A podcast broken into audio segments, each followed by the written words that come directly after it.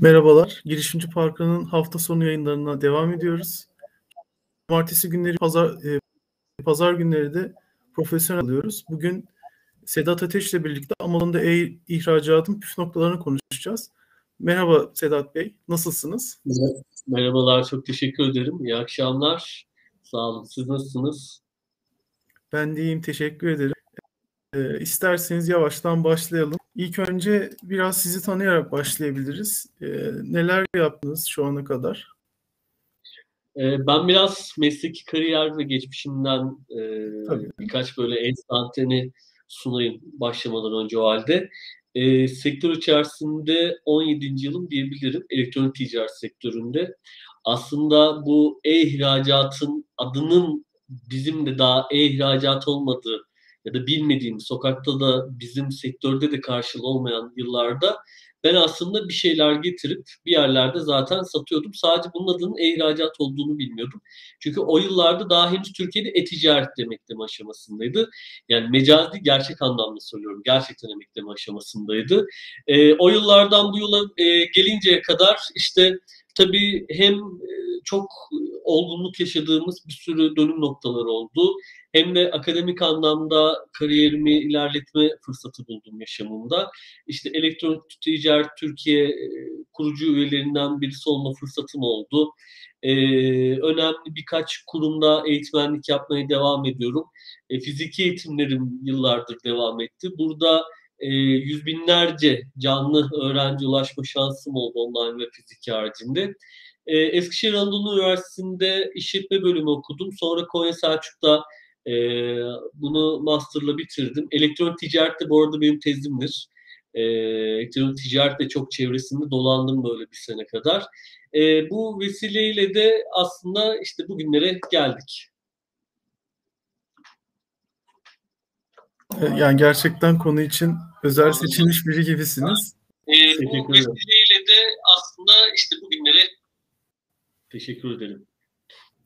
Ee, ee, Peki buyurun, bu buyurun. özelinde neler yaptınız? Ee, Amazon'da ihra, ihra, eh, bir anda dilim ihracat üzerine. Ee, son sıralarda gördüğüm kadarıyla düzenli olarak online eğitimler de veriyorsunuz. Bu konuda e, yani biraz daha böyle anlatabilirseniz güzel olabilir. Şöyle anlatalım o zaman. Şimdi e, bu yayını gerçekleştirdiğimiz an itibariyle e, döviz kurunun Türk lirası karşısındaki yükselmesi diğer bir deyimle Türk lirasının döviz kuru karşısındaki alım gücünün düşmesi günlük hayatımızda sokakta artık her yere yansımaya başladı.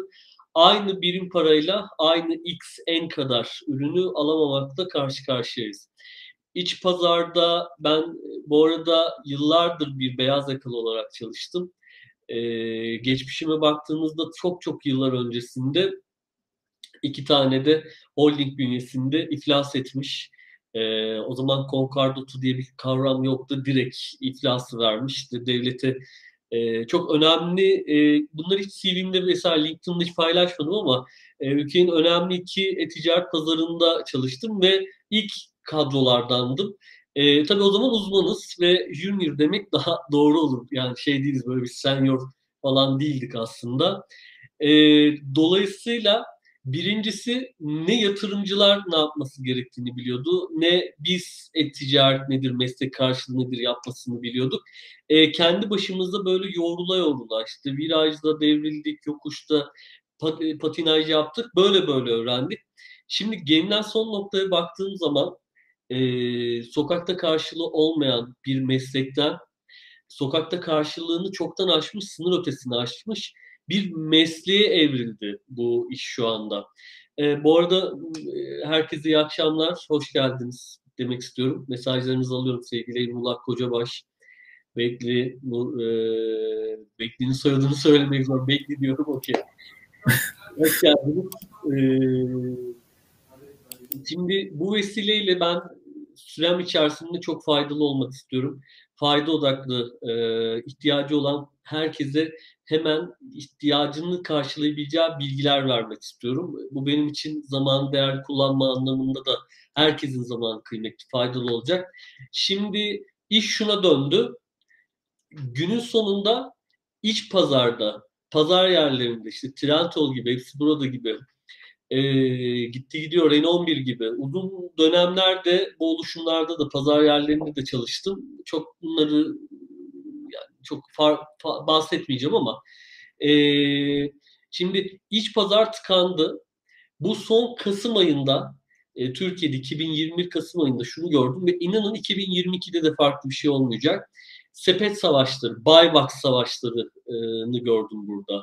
Ve iç pazardaki biten bu karlılık, ithalatçıların mal getirmedeki şu an endişesi, elinde mal tutanların bir daha o malı yerine koyamayacak olması.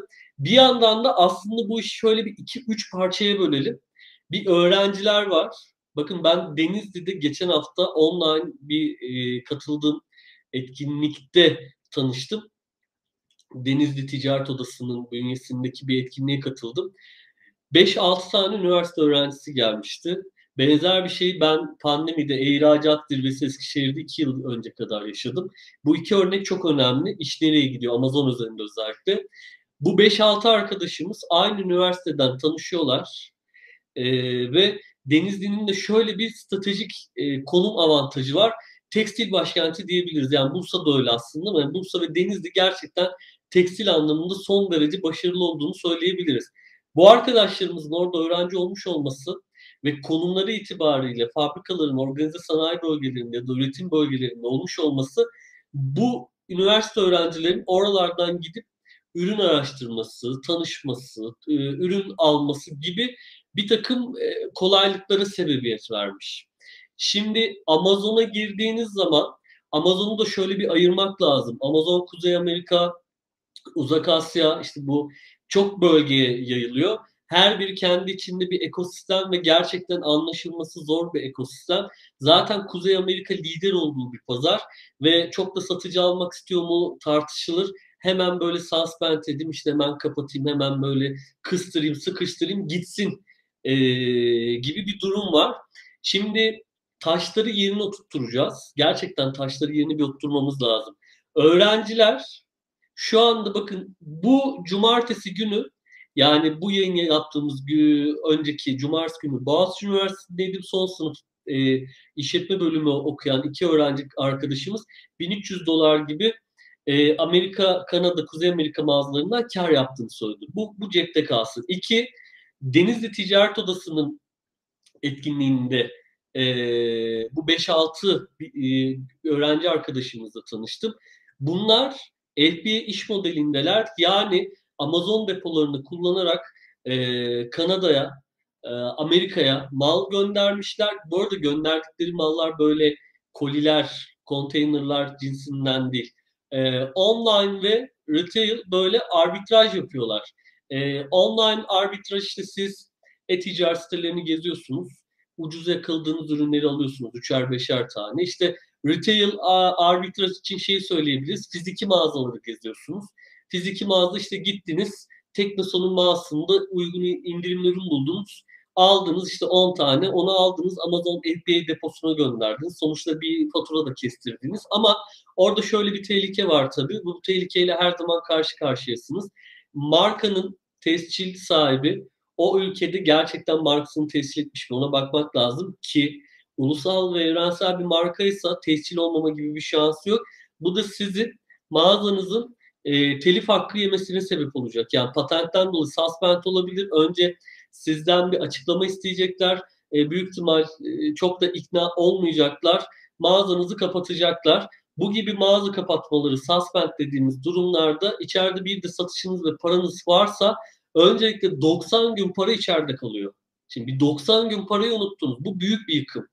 Hele ki sermayeniz düşükse, hele ki alım gücünüz düşükse ve sadece belli bir sermaye, belki de kredi kartından alıyorsunuz o.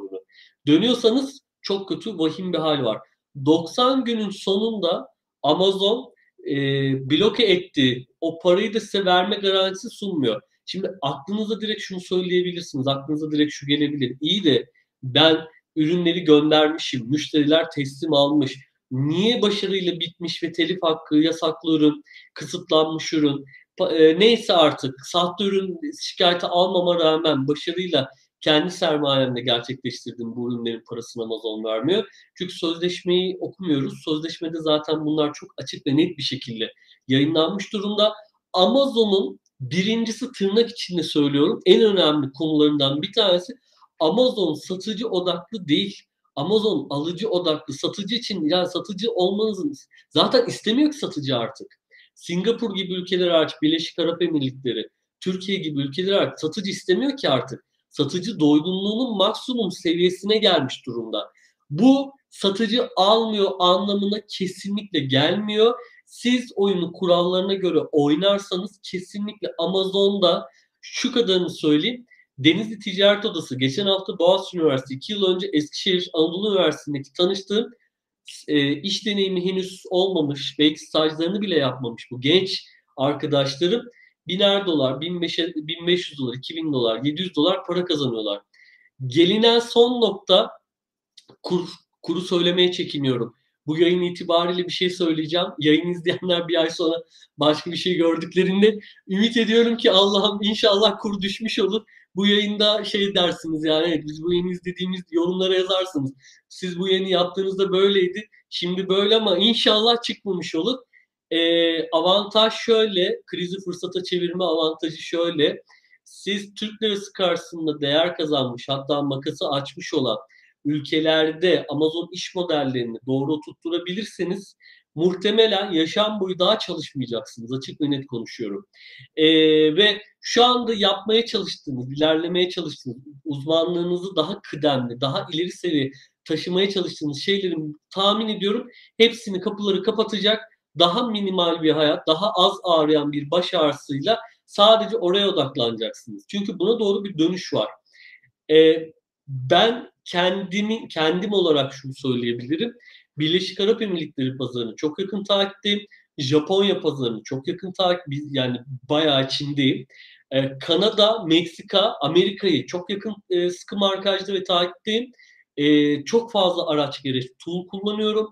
Ürün yakalama anlamında, e, Amazon içerisindeki SEO anlamında Amazon'un kendi içinde bir dijital marketing var ve inanın yıllardır dijital marketingle iç içe çalışan bir uzman olarak e, algılamak ve anlamakta gerçekten zorluk çekiyorsunuz. Şuna benzetiyorum konuyu.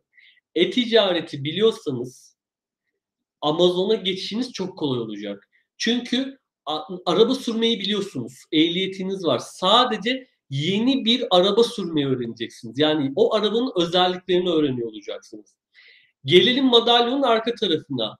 E-ticareti bilmiyorsunuz, iç pazarda henüz deneyimlemediniz ve bir anda gittiniz globalde dünyanın en büyük Everest'in tepesi olan dünya e-ticaret sektörünü yönlendiren iş modelleriyle hepimiz ilham ve feyiz kaynağı olan ürettikleri bütün servislerle şimdi Trendyol Expro'yu kullanan varsa ya dikkat edin her şey Amazon'a yanaşıyor. Her şey Amazon'a yaklaşıyor. Bütün paneldeki modüller, oradaki iş modelleri her şey Amazon'dan e, geliyor şu anda. Pazarda entegre oluyor şu anda bizim mühendis arkadaşlarımız tarafından. İş modellerini iyi algılamak lazım. Ben şimdi çok kritik, kilit ve e, şey bilgiler vereceğim böyle. Biliyorum hangi bilgiler ihtiyaç var, farkındayım. Gün boyu e, Instagram'dan gelen birkaç mesaj var. Çok mesaj vardı. Gözüme batanlar özellikle var. Onlar herkesin problemi. Herkes için genel problem. O soruları, yanıtlarını burada vermek için özellikle vermedim Instagram'da da. Burada yanıt vermeye çalışacağım. Sermayesiz yapabilir miyiz soruları çok fazla. E, dolar kuru, euro kuru arttığı için Türk lirası karşısında nasıl bu e, döviz para birimiyle para kazanabilirim? Çok gelen sorular arasında bana e, Amazon'un başka ülkelerinde sattığım parayı kendi ülkeme nasıl getireceğim? Sonuç itibariyle o ülkede bir banka hesabım yok, yerleşik düzenim yok, vatandaşı değilim. Değilsek eğer tabii ki. Bu sorular benim son 3 haftadır, 4 haftadır eğitmenlik mesleğimdeki hiç görmediğim kadar önüme geliyor şu anda. Başka bir konu başlığıyla başka bir eğitime gidiyoruz ya da bir seminer ve bir konferansa gidiyorum. Konu bir şekilde dönüyor, dolaşıyor. İlla ki Türk lirasının durumu, iş pazardaki sıkışıklık, buradaki mesleki yolculuk, e, yaptığı işi sorgulayan uzmanlarla tanıştım Boğaziçi Üniversitesi'nde. çok önemli markaların dişler pazarlama müdürleri buradaydı ve samimiyetimle söylüyorum çoğu meslekle alakalı artık burasına gelmiş. Meslek burasında ve herkes bir çıkış yolu arıyor. Herkes bir kaçış yolu arıyor. Ben kimle konuşsam, sokakta yüzüm kime dönsem herkeste bir ülkeden kaçma hali. Bir ülkeden nasıl kısa yoldan kaçarım? Ne öğrensem yaparım. Nereye gitsem bu işi hemen çözerim. Öyle bir umutsuzluk ve ümitsizlik tabana inmiş vaziyette ki bir durun, panik olmayın. Benim alemden kaynaklı da ben kapalı çarşıda gerçekten kapalı çarşıda büyümüş bir insanın Laleli'de o yarımadada ticaretin kalbinin döndüğü yerde İstanbul'da tezgahta büyümüş bir insanın akademik kariyeri falan şu anda hepsini bir aldım kenara koyuyorum. İnanın ben kendi aile büyüklerim olan babamlardan ve amcamlardan e, döneminde çocukluk aklımla bile Türkiye'nin çok ciddi dönüm noktalarında ciddi yaşadığı krizlere denk geldim. Sadece bunun etkilerini algılayamıyordum. Çünkü yaşım yetmiyordu henüz. O kadar tecrübem yoktu. Daha küçüktüm. Şimdi şimdi anlıyorum. İnanın edindiğiniz her bir bilgi, okuduğunuz her bir kitap, gittiğiniz her bir webinar, izlediğiniz kaynak sağlayacak, size fayda sağlayacak. Her bir videodaki bir cümle hayatınızı değiştirebilir. Ya burayı değiştirmeniz lazım. Para kazanmak dünden bugüne olmuyor. Dolayısıyla e, burayı izleyen ve arkadan izleyecek herkese çok kilit bir bilgi vermek istiyorum. Geçen Ankara'da fiziki bir e-ticaret zirvesi oldu. Katıldım e, ve sahnede bir şey söyledim. E, ve sahne sonrasında gerçekten tepki aldım. Dedim ki, dediğim sadece şu, lütfen YouTube'da, Instagram'da, Twitter'da, çevrenizde Jaguar'lara binen, e, villaların önünde, şatoların önünde e, çayını kahvesini, beş çayını içen insanların söylemlerinin lütfen peşinden gitmeyin dedim. Ben 15-17 yıldır sektördeyim. Böyle bir dünya yok biliyorum. Böyle bir hayal satmak yok. Böyle bir şey yok. İşin doğru yolu mu? Şimdi ben size mimari olarak haritasını çizeyim. Bir, ticaretin e'siz halini bir kere algılamak lazım. Ticaretin e'siz halini. İki, her ürün satmıyor. Doğru zamanda, doğru yerde doğru ürün satıyor. Amazon'un çok böyle e, şey bir kilit bir bilgi veriyorum Amazon'la alakalı. Amazon'un en çok böyle top trend kategorilerinden Kuzey Amerika için özellikle söylüyorum. Kesinlikle tekstil.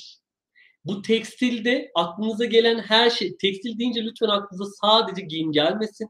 Lütfen sadece giyim gelmesin. Hatta kastettiğim aksine giyim değil. Kastettiğim tam tersi işte bizim hamamlarda kullandığımız peştemallerden tutun da e, işte havlulara varıncaya kadar yastık kılıflarından nevresim takımlarına varıncaya kadarki ürünlerden bahsediyorum. Lider ürünler ve bu ürünler Denizli'de e, çok ziyaret edip gidip geldiğimiz, hukuk kurduğumuz yatırımcı, girişimci, orada üretici, imalatçı tanıdıklarımızdan deneyimlediğimiz inanın kürek var ya bildiğimiz kürek şaka gibi gelecek. Gördük bunu. Kürekle alıyor, çuvalın içine koyuyor, tartıyor bir kantar gibi böyle bir şeyde e, ve kiloyla satıyor. Yani ben böyle ilk gördüğümde çok şaşırmıştım. Yani algılamaya çalıştım. Algılayamadım be. Kurumsal hayattan geliyorum ya geçmişim. Şeyi algılayamadım bir türlü. Kürek, kürek dediğim küçük kürek, büyük kürekle alıyor. Çuvalın içine koyuyor. Tartıyor ve diyor kilosu işte şu kadar diyor. Bu ürünlere arkası beyaz bir fonla iyi fotoğraf çekip bunları güzel bir styling oluşturan kişiler gidiyor bir marka yapıyor. E, hamam peştemalleri satan bir e, satıcıyla tanıştım Denizli'de e, bu etkinlikte. Mağazasını da inceledim işte bu hafta. Ortalamada ayda 7 bin 8 bin e, Kanada doları yalnız. Dolar değil Kanada doları. Kanada doları kar. Dikkatinizi çekiyorum. Ürün edinme maliyeti ciro değil. Kar. E, ve bu ürünlerin elde etme şeklinin bu olduğunu bilmenizi isterim. Şimdi bir de sermayesiz Amazon'la nasıl ticaret yapabilirim? Ben dolar kazanmak istiyorum, Kanada doları kazanmak istiyorum, Japon yeni kazanmak istiyorum, Birleşik Arap Emirlikleri parası kazanmak istiyorum. Yani bu saydığım ülkelerde e, hemen hemen hepsinde e, Türk lirasına makas atmış durumda bu ülkelerin para birimleri. Kanada falan da 13 lira civarlarında galiba. Yani Azerbaycan'da manat da öyle. Bugün Gürcistan'da lari da öyle. Bulgaristan e, parası da öyle maalesef ki. Üzülerek izliyoruz yani durumları. Düzelecektir inanıyorum yalnız. Şimdi dropshipping diye bir model var. En çok bana gelen soru ve en çok e, cevaplamaktan böyle şey durduğum, e, frenli durduğum sorulardan bir tanesi. Bugün de benim kendi Instagram hesabımda soru cevap ettiğimde yine dropshipping yine yıkıldı. E, eğitimlerde öyle, konferanslarda öyle. Neden? Çünkü sermayesiz, stoksuz, düşük maliyetle para kazanma heves ve heyecanı var. Şimdi çıkış yolunu bulamayanlar hızlı bir şekilde dropshipping yaparak bilmeyenler için dropshipping sermayesi stoksuz bir e-ticaretteki bir iş modeli. E, bu iş modelinde mal, stok tedarikçide, depoda, üreticide, başka birinin deposunda müşteri sizin, size sipariş, sizin panelinize sipariş düştüğü andan itibaren siz siparişi ilgili tedarikçiye geçiyorsunuz. Adres bilgilerini vesaire müşterinizin bilgilerini giriyorsunuz. İlgili tedarikçi ürünü gönderiyor. Şimdi bu dropshipping modeline Amazon'da yasak değil. Amazon buna serbestliği vermiş durumda. Lakin madalyonun arka tarafında e, çok sert yaptırımları var. Çok sıcak bakmadığını da söyleyebiliriz. Dolayısıyla yeni yola başlayacaklar için dropshipping'de önemli bir şey daha var. Kredi kartına ihtiyacınız var. Neden? Ürünü, malı kredi kartıyla alacaksınız çünkü. Ve iki tane kredi kartına ihtiyacınız var üstelik. Bir kredi kartı alıcı hesabınız için Amazon'da, diğer kredi kartı satıcı hesabınız için gerekiyor. Şöyle ki toparlayalım. Amazon'un sert bir üyelik politikası var. İş yeri üyelik politikası var. Kuzey Amerika'da, Amerika'da, Meksika'da, Kanada'da iş yapmak için vergi teşebbüsü, vergi mükellefi olmanız gerekiyor mu? Gerekmiyor ama gerekecek. Gerekmiyor ama gerekecek. Niye? O parayı eninde sonunda Türkiye'ye sokuyorsunuz çünkü. Eninde sonunda o para bir Türkiye'ye gelecek. Ee, ya bu işi Amerika'da şirketi kuracaksınız, yapacaksınız. Belli bir sermaye elde ettikten sonra 30 bin, 40 bin dolar gibi para çevirmeyi başarabildikten sonra ya da Türkiye'den kurup bu işi yapacaksınız. Amerika'da eyaletlerde kesinlikle yasal bir varisiniz e, yetkilendirilmiş, sizi temsil eden resmi bir yasal varisinizin olması gerekiyor. Amerika'da bulunmanız kesinlikle gerekmiyor. Hatta off the record parantez içerisinde 80 bin dolar gibi bir banttı yanlış hatırlamıyorsam. E, diyelim siz Kanada'da, Meksika'da Amazon, Meksika, Amazon Kanada'da iş yaptığınız parayı Amerika'da topluyorsunuz. Oradaki dönem, Amerika üzerindeki dönem ve Amerika'da vergi vermek üzere gerçekleştirdiğiniz bu e, vergi mükellefliğinde 80 bin dolar gibi bir band ulaştığınızda E2 vizesi, tüccar vizesidir bunu. Merchant, Amerika Merchant vizesidir bunun adı. E, dijital pazarlamacılar şimdi duracak benim gibi. Merchant, Google'da da var işte alışveriş sekmesi vesaire. E, ortalama 6 aylık bir bekleme süresi oluyor. Kesinlikle oturum izni vermiyor, onu söyleyeyim. Amerika'da gayet sınırsız kalma izni veriyor hem de birinci dereceden yakınlarınız dahil. Amerika'da vergi mükellefi olduğunuz sürece ve belli bir eşiğe geldiğiniz sürece oturum izninde bu söylediğim yöntemle alamazsınız ama iş yapma, bulunma, kalma öyle turist vizesi gibi 90 gün gibi bir şey de değil. Bayağı bildiğiniz uzun uzun e, yıllarca kalabilirsiniz ama oturum izni için çok başka bir yola gitmeniz lazım. Neyse konu bu değil. Sadece böyle bir e, hap bilgi olarak vermek istedim bunu. İhtiyaç sahipleri içinden ihtiyacı olan bilgiyi alırsınız zaten buradan. Gelelim iş dropshipping modeline. Dropshipping tehlikeli ve riskli bir modeldir. İki tane kredi kartına ihtiyacınız var. E, satıcı hesabınızdaki kredi kartında Amazon sizden aylık üyelik ücreti alacaktır. E, sonra siparişler döndükçe fon yani sizin Amazon'daki biriken oradaki tutarınızdan aylık ücret 40 dolar. Kanada, Amerika, Meksika için konuşuyorum özellikle. 40 dolar bir aylık ücreti var. 39.90. Ee, oradan kesmeye başlayacak. Amazon'a kayıt olurken verdiğimiz kredi kartıyla kesinlikle başka bir işlem yapmıyoruz Amazon dünyasında. Demek ki ikinci bir kredi kartına niye ihtiyacımız var? Şimdi ortaya çıkıyor. İkinci kredi kartı ihtiyaç e, duymamızın sebebi, bizim en önemli sebebi hatta gelen siparişleri Amazon'un Amerika'daki FBA depolarından bulacağız. Amazon FBA depoları bilgilerini nereden bulacağız? Bir kere kaç deposu var? Bu depoların içinde hangi mallar var? Kaç stokla var? Bunu nereden bulacağız? Burada da hayatımızı bir yazılım kolaylaştırıyor. Burada da hayatımıza yazılımlar giriyor. Amazon Amerika'da Prime satıcıları, e, FBA satıcılarını Amazon zaten Amerika'dan topluyor yazılım ve sonra bunları Kanada database'ine atıyoruz. Bir API ile ya da servislerle birbirine işte Seller Running gibi e, önemli böyle e, Türk bir de bu arkadaşlarımız Orlando'da e, kendileriyle ben de sıkı ve yakın çalışıyorum. Depolarını da kullanıyorum bu arada. E, kullan daha büyük kullanım için de görüşüyorum. E, kullanacağız. E, bu arkadaşlarımızın ya da böyle depo kiralamaları yapabileceğiniz gibi doğrudan Amazon'a gönderi yapabilirsiniz. Amazon Google'da Amazon hesap makinesi yazın. Ee, Amazon'un kategorilerdeki karlılıklarını e, eğer ki depolarını kullanacaksanız gönderdiğiniz ürünün tabii en boy, yükseklik gibi kritik ve kilit bilgilerine ihtiyacınız var. E, ne kadar sürecek, kaç tane yer kaplayacak gibi bilgileri bir takım bilgileri doldurduktan sonra size bir takım maliyetleri veriyor zaten. Amazon'un kendi yaptığı bir hesap makinesi var. Amazon bunu İngilizce olarak da yazarsanız hatta daha da iyi olur. E, bu şekilde bulabilirsiniz. Seller Running gibi e, ileri seviyedeki yazılımlarla Amazon FB, Amazon Prime satıcılarının ürünlerini bulabilirsiniz. Dipnot yine bir hap bilgi vereceğim. Trademark e, dikkat etmemiz gereken bir şey.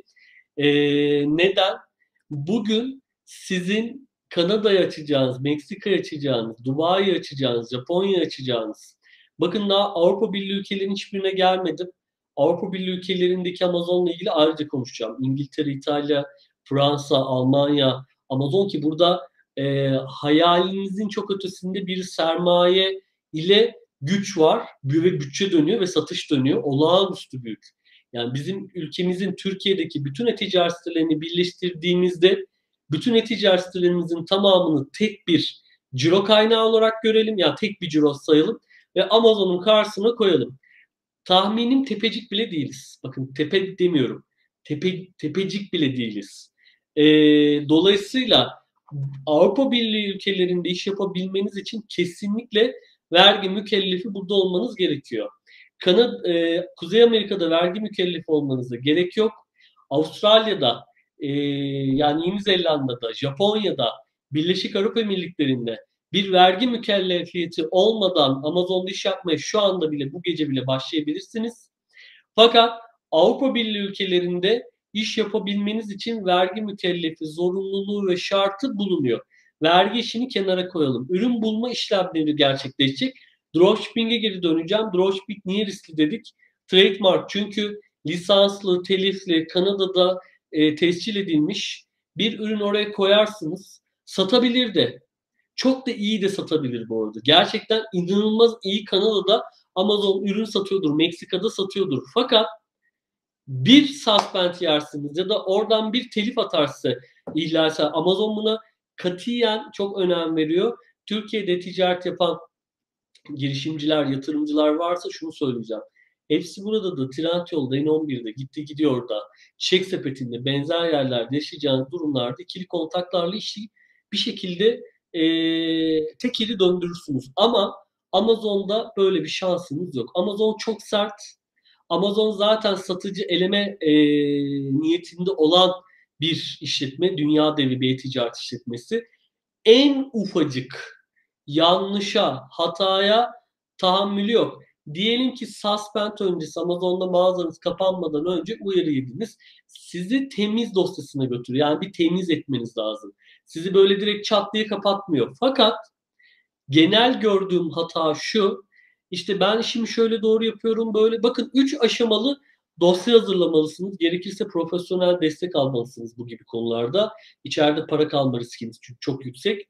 Vermeyebilir bu parayı ve gayet de yasal zeminde. Yani paramın üstüne geldi işte bu haksız tecavüz değil mi gibi bir durum söz konusu bile olmuyor.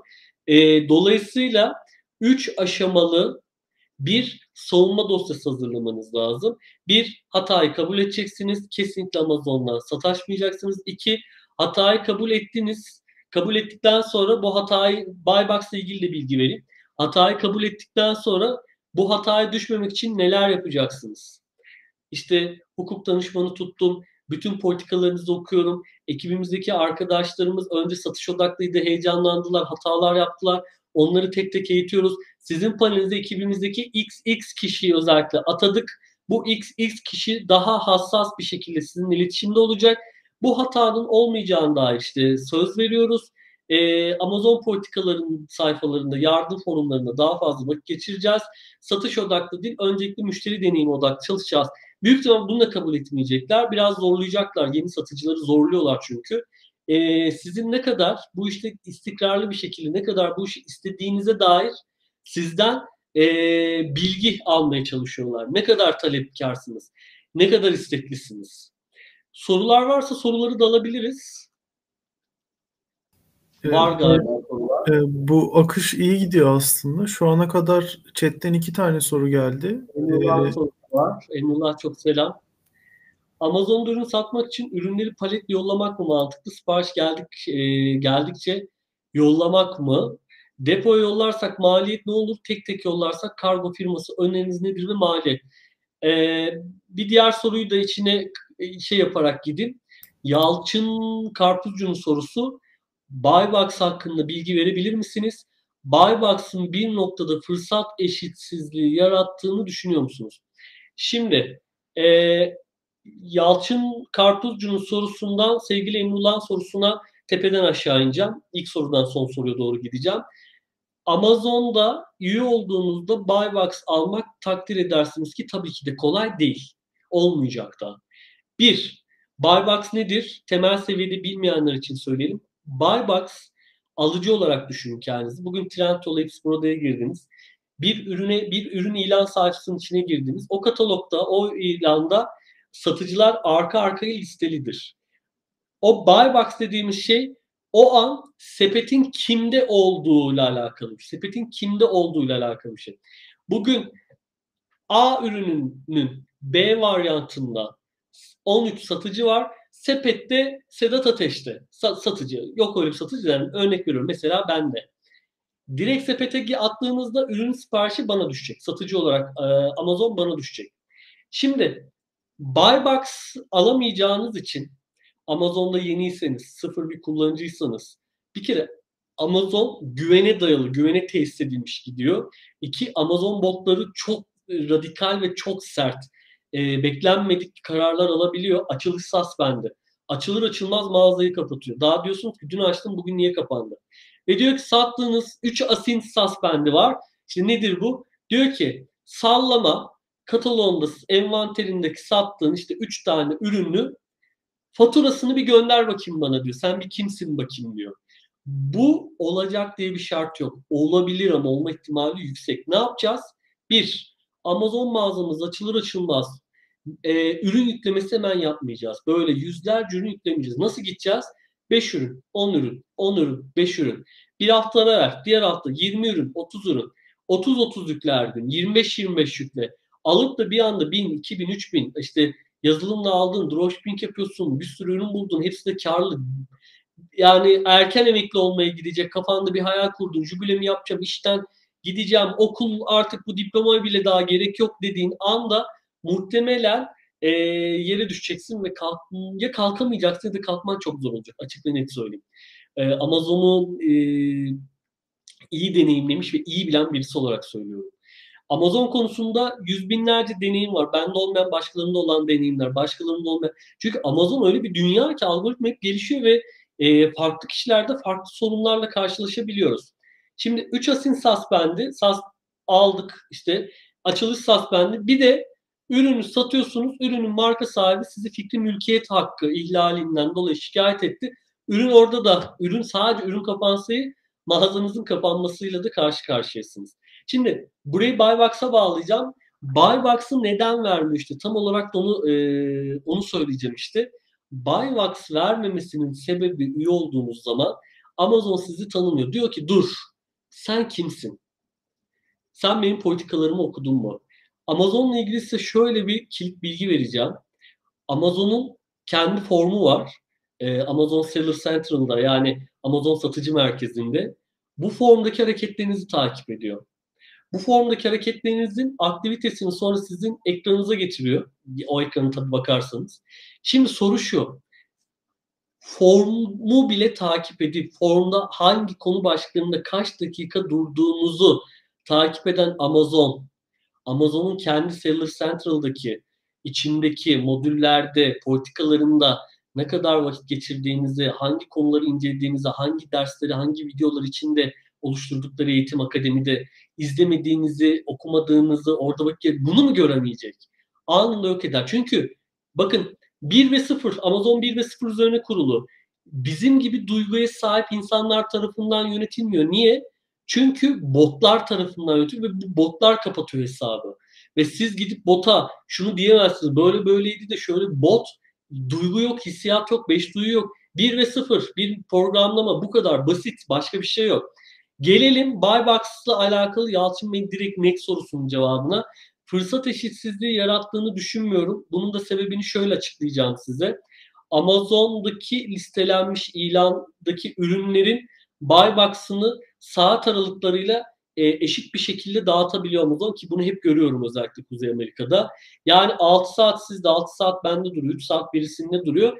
Burada da feedback çok önemli. Aldığınız puan ve yorum dünyadaki bütün sitelerde önemli. Amazon'da e, algılansın diye mecazi bir örnek vereceğim. Everest Dağı'nın tam zirvesi kadar önemli. Yani dünyadaki e-ticaret sitelerinde ne kadar önemli olduğunu zaten biliyorsunuz ama Amazon için Everest'in tepesindeki dikilen bayraktır ana puan ve yorumlar.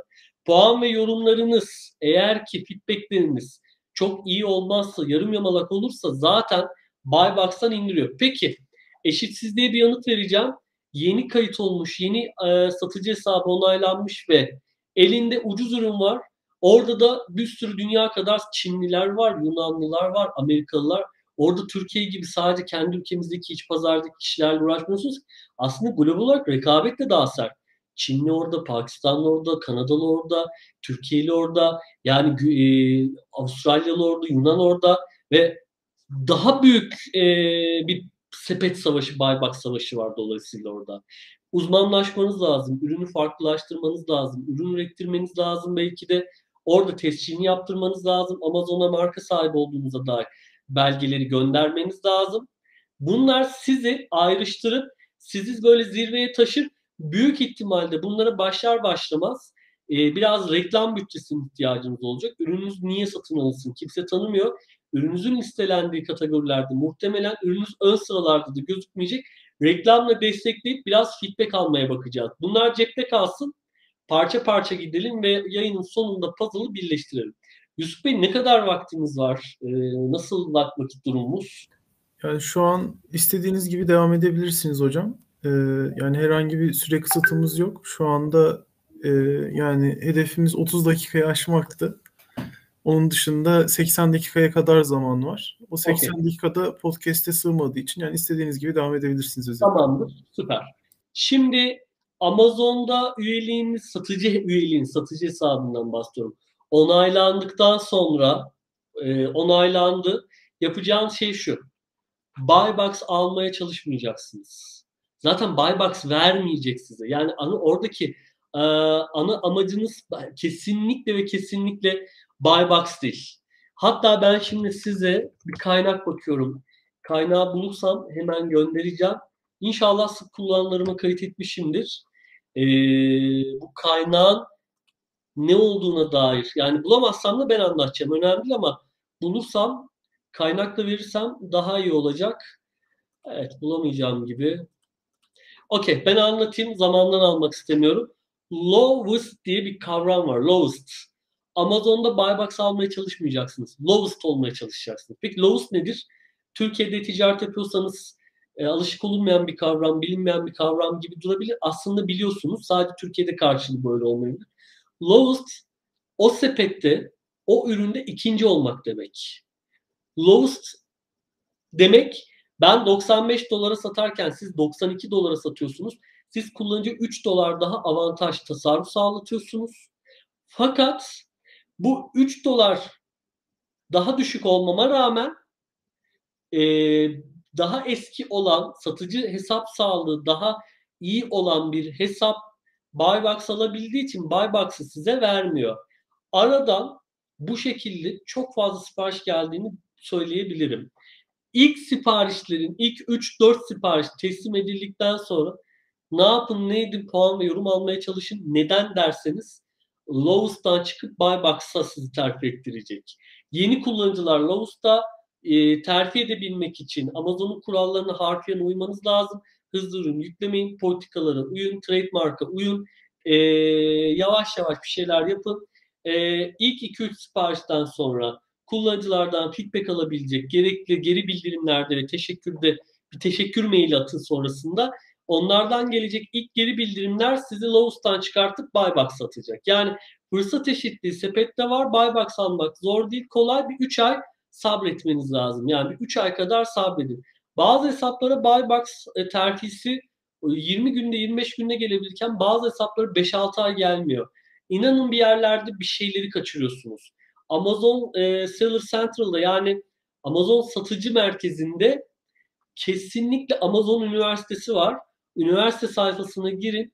Orayı e, hatim edin desem 7'dir. Orayı bir hatim edin. Her şey, Amazon forum var. Dünyanın her yerinden satıcılar orada fikir alışverişi yapıyor. Topiklerde birbirine soru soruyor. Oraları bir kere bir bitirin. Zaten ciddi bir yol kat etmiş olacaksınız bilgi seviyesinde. Bilgi güçtür. Ne kadar bilgi öğrenirseniz o kadar cebinize ticaret anlamında para geliyor anlamında düşünebilirsiniz. Umarım e, sorunun cevabı olabildi. Sevgili Emrullah'ın sorusu var. Emrullah'la biz iyi tanışıyoruz bu arada. Amazon'da ürün satmak için ürünleri paletle mi yollamak mantıklı? Soru birkaç soru işareti gördüm. Her soru işaretini ayrı ayrı yanıtlayayım. Ürün satmak için ürünleri paletle yollamak kesinlikle gerekmiyor. Emrullah ürünleri bir kolinin içinde e, bir kolye koyarsın. 10 tane ürün, 5 tane ondan, 7 tane ondan, 3 tane ondan ya da bir tane üründen 24 tane şeklinde gönderebilirsin. İlla konteyner ya da palet ürün göndereceksin diye bir şey yok. İlla 5 bin, 10 bin, 20 bin dolar FBA yapacağım, para lazım diye bir şey yok. Hatta retail e, burada hani şeyden de bahsedebiliriz. Yani işte gittin Teknosa'dan aldın ürünü, gittin B'den aldın, C mağazalarından havlu aldın, Madame Coco'dan battaniye aldın, işte gittin Özdilek'ten havlu aldın, geldin Baby Mall'dan e, işte Chico'nun bir ürünü aldın, Teknosa'ya gittin işte MP3 player aldın. Bunları da toplayıp gönderebilirsin. Ama burada şöyle bir durum var. Muhtemelen trademark yani telife takılacaksınız. Markanın satılma e, hakkı sizde olmayacak çünkü orada. Bunu aşmak için de faturaların orijinallerini ibraz etmeniz lazım orada. Çünkü Ikea'nın mallarını Meksikalılar deli gibi satıyor. Ikea'nın normal rafından alıyor. Ikea'nın rafından alıp malı satıyor. Ikea da telif göndermiyor. Genel satıcıların çok da önüne geçen bir marka değil gibi görüyorum. Ama bugünün bilgisi yarın geçerli olmayabilir. Çok dikkatli olun. Sipariş geldikçe yollamak mı daha iyi? Şimdi sipariş geldikçe yollamak iyi ama e, gümrük, nakliyat, e, gönderi süresi şöyle bir durum da var Amazon'da. Bazı kullanıcılar hızlı kargo seçeneği işaretliyor. Siz satıcı panelinizde hızlı kargo seçeneğini etkinleştirir ve ayarları optimizasyon yaparsanız satı, alıcıdan 20-30 dolar daha fazla para alabiliyorsunuz. Satıcıların bir kısmı kargodan para kazanıyor. Türk lirasının arasında makas açıldığı için Kargoyu örnek veriyorum. UPS 24 dolara gönderiyor. 3 gün teslimat gözüküyor. Amerika'ya eyalete göre değişir bu tabii ki. Bu Amerika'nın işi. İşte 2-3 günde eyaletler arasında diyelim. 6 günde teslim ettiniz. 4 güne teslim ettiniz. Ama bu teslimatı yapabilmeniz için ekstradan belki siz satıcı olarak 20 dolar gibi daha bir parayı gözden çıkarmanız lazım. Bu parayı da sonuç itibariyle siz kimden alıyorsunuz? Alıcıdan alıyorsunuz. Genelde şöyle oluyor. Ee, eğer kullanıcı, alıcı yani sizin mağazanızdaki bir ürünü hızlı kargo teslimat seçeneğini işaretlemişse siz zaten ayarlardan muhtemelen 30-40 dolar girmişsinizdir. Türkiye'deki gönderileri biliyorsunuzdur. Muhtemelen o kargodan da 5-10 dolar, 7 dolar, 15 dolar para kazanıyorsunuzdur. Bu şekilde para kazanan e, çok iyi tanıdığım bir arkadaşım var. Kargodan kazandığı para çok yüksek. Sebebi hızlı kargoya 45-50 dolar koymuş. Kullanıcı da bakmıyor hızlı gelsin. Çünkü bu biraz şans meselesi. Neden? Listelenmiş olan o ürünün satıcılar arasında hızlı gönderebilecek kimse yoksa sizin hızlı gönderi seçeneğiniz o ürün değer var veya mağazanızda tanımlıysa müşteri bazen paraya bakmıyor. Aynen geçen hafta şahit oldum bir arkadaşımın hesabında. Cadılar e, konseptli bir e, bornoz aldı bir tane alıcı müşteri. Ve gönderi 3 e, gün içinde istemiş. Bunun için 30 dolar fazla ödeme yaptı. 30 dolar orası için fazla para olmayabilir. 30 dolar orası için makul bir e, ücret olabilir. Ama 30 dolar şimdi hesap makinesini açtım. 30 dolar bizim için şöyle bir şey yapıyor. E, 500 lira yapıyor. Evet tam 500 lira yapıyor. 495 lira yapıyor. 30 dolar bizim için 500 lira. E, muhtemelen 20-22 dolara hızlı gidiyor. Muhtemelen arada 8-10 dolar kargo başı kazanıyorsunuz. Onun da ben şu an hesap makinesinden e, gidiyorum. E, 8 dolar kazandığınızı varsaydığında şu anda bu arada hesaplamada az önce hata yaptığımı fark ettim. Dolar kurunu yüksekten almışım. İnşallah e, hayalimdeki okur sizin görmediğiniz okur olmaz. Fazla yazmışım çünkü dolar kurunu. Şu 8 dolar gibi bir şey kazanıyor olsanız şu anda hesaplıyorum neye gelecek diye. 108 lira gibi kargodan kar yaparsınız. Türk lirası karşılığı olarak söylüyorum. Yarısı kargo. Tabi ha şimdi burada şöyle bir şey var yalnız. Hızlı kargoyu gelir düzeyi gerçekten yüksek ülkelerden alıyorsunuz. E, gelir düzeyi daha orta halli Meksika gibi e, ülkelerde hızlı kargo gelmiyor. Hızlı kargo çünkü kullanıcı para veremiyor. 30 dolar, 25 dolar, 40 dolar veremiyor. Ama Kanada'da böyle bir dert yok. Japonya'da böyle bir dert. Gözünün yaşına bakmıyor kullanıcı. Bir de Amazon müşterisinin şöyle bir özelliği var. Bu Türkiye'de kesinlikle Türkiye'nin zıttı bir şey söyleyeceğim şimdi. Pahalı satıyorsunuz ya ürünü. Diyelim ki siz o ürün listelemesinde ürünü pahalı satıyorsunuz. Ürün 12 dolar, siz 13 dolara satıyorsunuz. Hesap sağlık geçmişiniz, feedbackleriniz vesaireden dolayı bir şekilde buyback sizde. Ters bir matematik biliyorum kullanıcı gidip Buybox'tan alıyor ya.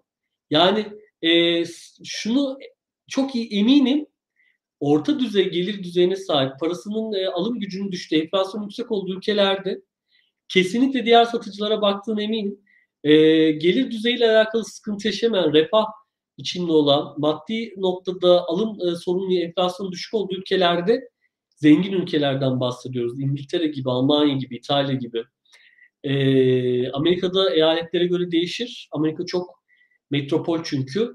E, Kanada gibi şeyin yaşına bakmıyor. Yani 2 dolar fazla mı? İşte hızlı kargo 25 dolar. Yani verim gitsin önüne bekleyeceğim. 3 günde gelsin 2 günde. Ya hele sınırdan sınıra gidiyorsa ürünler. Dikkat etmeniz gereken diğer kritik bir bilgi Çinlilere çok dikkat etmeniz lazım. Çinliler devamlı sahte mesajlar gönderiyor. Sahte mesajlarla şöyle mesaj atıyor korkutmak için. Senin diyor sattığın bu ürün sahibi benim diyor. Tamam hay hay çok güzel diyorsun. Sağ ol ilk Amazon'a değil de bana ulaştığın için teşekkür ederim diyorsun. Ee, bunu rica etsem bana markanın e, senin sana ait olduğuna dair resmi e, devletin verdiği belgeyi bana acaba link bir yere tanıtıp bana link atabilir misin diyorsun. E, sonra diyor ki sen diyor bana güvenmiyor musun? E, bak diyor senin diyor hesapların kapanır içeride paran kalır. Bak bir daha sana cevap vermeyeceğim diyor. Bu arada bu gerçek de olabilir ve çok büyük risktir bu bu arada. Yeni hesaplara Çin'den gelecek yanıtlardaki o ürünleri kaldırın. Hesap sağlığınız ne zaman 6 ay, 9 ay, 1 sene geçer. Böyle çok ciddi puan yorumlar almışsınızdır. Ondan sonra biraz daha tüp ürünlere girin. Dropshipping iş modelinin de, e, de biraz atıflarda bulunmuş da oluyoruz zaten böylelikle. E, Çin'den bir mal alacaksanız 10 tane, 20 tane, 50 tane. Amazon'daki ürünlerin bir kimliği var. Bu kimlik numarasına ASIN denmekte. ASIN numarası. Amazon'daki her ürünün bir varyantlar da dahil bir ASIN numarası var.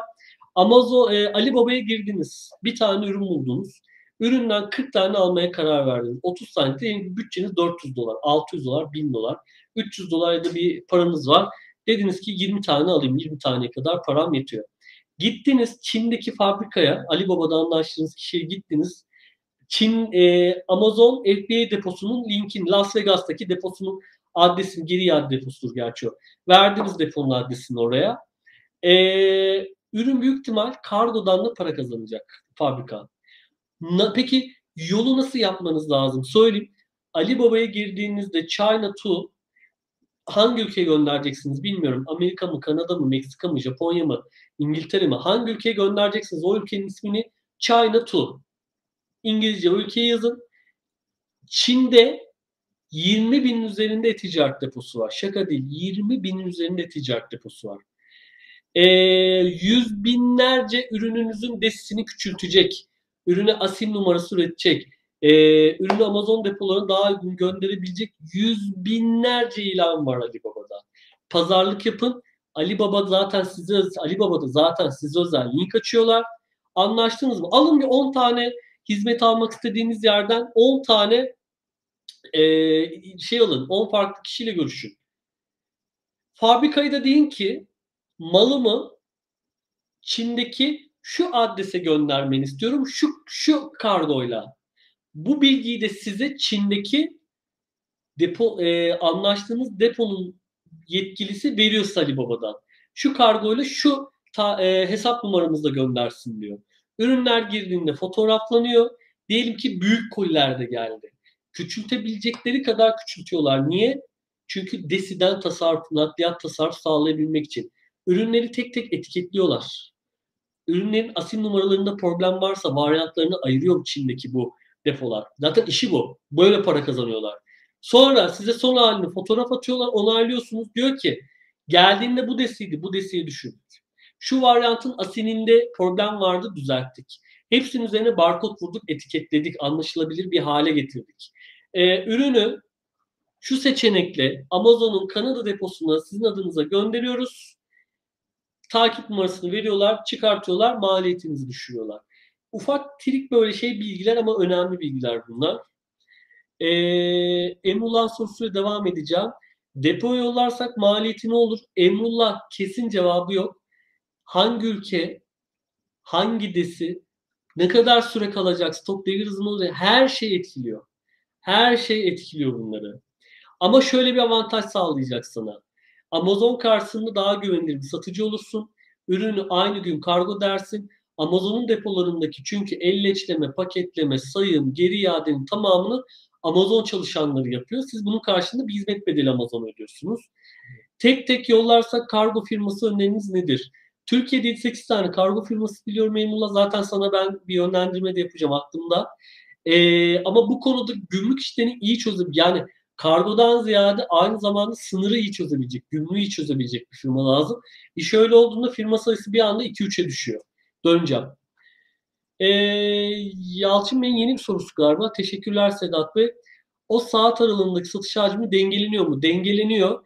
Mesela atıyorum 10-16 arasında satış fazlası yine diğer e, saatlerdekiler için bir dezavantaj yaratmaz mı? Ha, şimdi anladım yaratır. Evet yaratabilir. Ama Amazon'da 5 yıldır satış yapan e, yorum sayısı 3000'in 5000'in üzerinde olan puanı işte 5 üzerinden yıldızı 4.7 olan birine de pozitif ayrımcılık yapması kadar algoritmanın doğal bir şey yok. Siz daha 3 aydır oradasınız. 5 tane feedback'iniz var. 5 yıldır orada e, binlerce feedback'i var. Bu pozitif ayrımcılığı yapmıyor değil. Yapar tabii ki. Evet. E, Yusuf Bey. Süremizin sonuna mı geldik? Süremizin sonuna doğru geliyoruz soru yoksa. Ee, sorular şu an tükenmiş gözüküyor. Ee, bir 50 dakikada geçti. Eğer eklemek istediğiniz bir şey yoksa yavaştan kapatabiliriz. Ee, tamam. Ben tamamdır. Çok teşekkür ediyorum. Ee, söyleyeceğim şey şu. Yeni yıl geliyor. Yeni yılda kendinize bir plan ve hedef, kendinize bir proses yapın. Ee, bu proses çevrenizdeki insanları gerçekten bunu algılayabilecek kafaya sahip insanlardan oluşturun. Algılamak daha Türkiye'de ticaret zor algılanırken mikro ihracat nasıl algılanacak? Yani çok kolay bir şey değil çünkü bu. E, bu oluşturduğunuz ekiple en önemlisi ürün araştırması. Bunu unutmayın. O ürün trademark, telifi var mı? Hangi ülkede bu işi yapacaksınız? E, ne kadarlık bir bütçeniz var? E, iş modeliniz hangisi olacak Amazon'da? Çok iş modeli var daha Amazon'la konuşmadığımız. Çok iş modeli var hem de. Buna bir karar verin. Bunları bir araştırıp bir inceleyin zaten. Ee, Amazon başvurunuzu yaptığınızda Amazon sizinle görüntülü bir mülakat yapacak. Bu görüntülü mülakat için size bir randevu verecek. Bu mülakatta heyecanlanacak bir şey yok. Yanınıza bir kişi almanıza izin veriyor. ses kaydı, görüntü kaydı almanıza kesinlikle izin vermiyor. E, tespit ettiği an e, sonlandırır. Amazon e, hikayeniz başlamadan bütün tüm dünyada biter.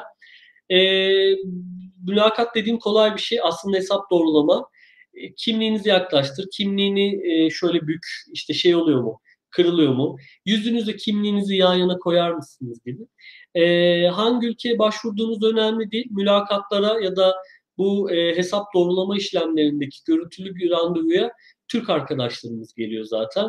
Dolayısıyla dille alakalı bir sıkıntı yaşamıyor olacaksınız. Heyecan yapmayın yeter sadece o tarafta. Ee, yaşamınızda eğitimi e, sıfır noktasına koyun. Yaşam boyu öğrenmenin öğrencisi olun. Instagram'dan, LinkedIn'dan, mail adreslerimden her yerden kapım açık her zaman ulaşabilirsiniz. Ee, takip edin. Ee, yıl boyu, hayat boyu bilgiler veriyorum. Güncellemeli e, paylaşmaya çalışıyorum zaten ben de. E, hem şu an izleyen hem arkadan izleyen hem podcast'te bizleri dinleyen herkese sevgiler, saygılar sunuyorum. Her şey gönlünce olsun. E, bu kur farkını iyi değerlendirip inşallah oradaki yolu biraz farkındalık sağlamak üzere ipuçları, pif noktalarını vermeye çalıştım. Umarım sizlere faydalı olabilmişimdir bu soru içerisinde. Herkese görüşmek üzere. Ee, herkese bol şans. Görüşürüz. İyi akşamlar. Teşekkür ederiz hocam. Ee, gerçekten faydalı bir konuşmaydı. Ee, bir 30 dakika boyunca konuşmadığımı çok geç fark ettim. Gerçekten akıcı konuştunuz. Oldukça faydalı bir video ve podcast bıraktığımızı düşünüyorum. İnşallah. E, kendinize iyi bakın. Herkese dinlediği için teşekkür ederiz. Sağ olun. Yaşam boyu hem izleyecek hem podcast'ten dinleyecek herkese faydalı olsun. Takip etmeyi unutmayın bizi. E, tanışalım. Hoşçakalın. Görüşürüz. Hoşçakalın. Hoşçakalın.